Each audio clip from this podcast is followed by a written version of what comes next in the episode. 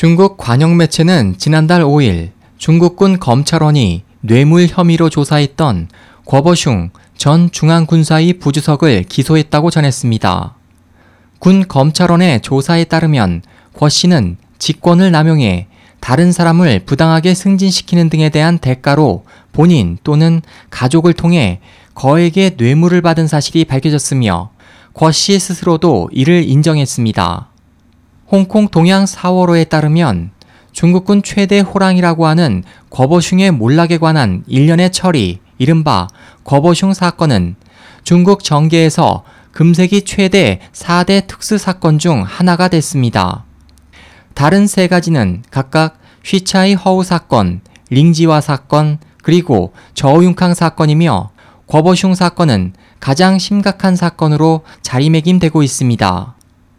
특수 사건이란 주모자의 지위가 높아 사회에 넓게 영향을 미치는 것은 물론 국가 존엄에도 심각하고 치명적인 타격을 줄 수 있는 중대한 사건을 가리킵니다.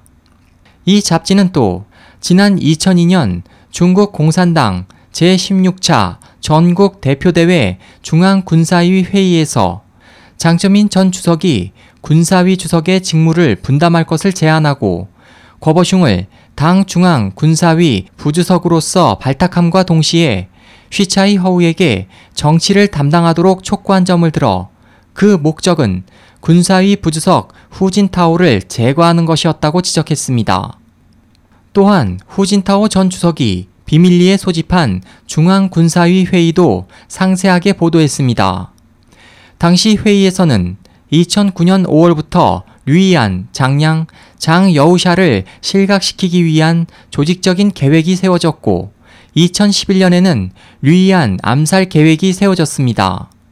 그 밖에도 거버슝의 가족이 31.1억 위안을 125개의 은행 계좌에 나누어 소유하고 있던 것과 각지에 주택 42채를 소유하고 있는 것도 밝혀졌으나 실제 당국의 사정으로 공표되지 않은 여죄도 있는 것으로 밝혀졌습니다. 지난달 5일 거버슝의 신병이 검찰 측에 인도된 것으로 보도된 후 군 당국은 거버슝을 인터넷에서 맹렬히 비판했고 쉬차이 허우에 대해서도 동일한 비판이 반복됐습니다. 이 중에는 궈 씨와 쉬 씨가 직권을 남용해 대부분의 주요 안건을 제멋대로 결정하거나 행정수속을 무시한 채 직접 개별 사건에 개입했고 인맥에 의한 채용이나 뇌물에 의한 승진, 군 조직을 개인화해 군 계급 매매 등 이 두 명이 얼마나 부패에 손을 대 거액을 부정축제했는지를 강력히 비판했습니다. 홍콩 매체는 궈 씨의 승진 발탁을 추천한 장점인 전 주석에 대해서도 언급했습니다.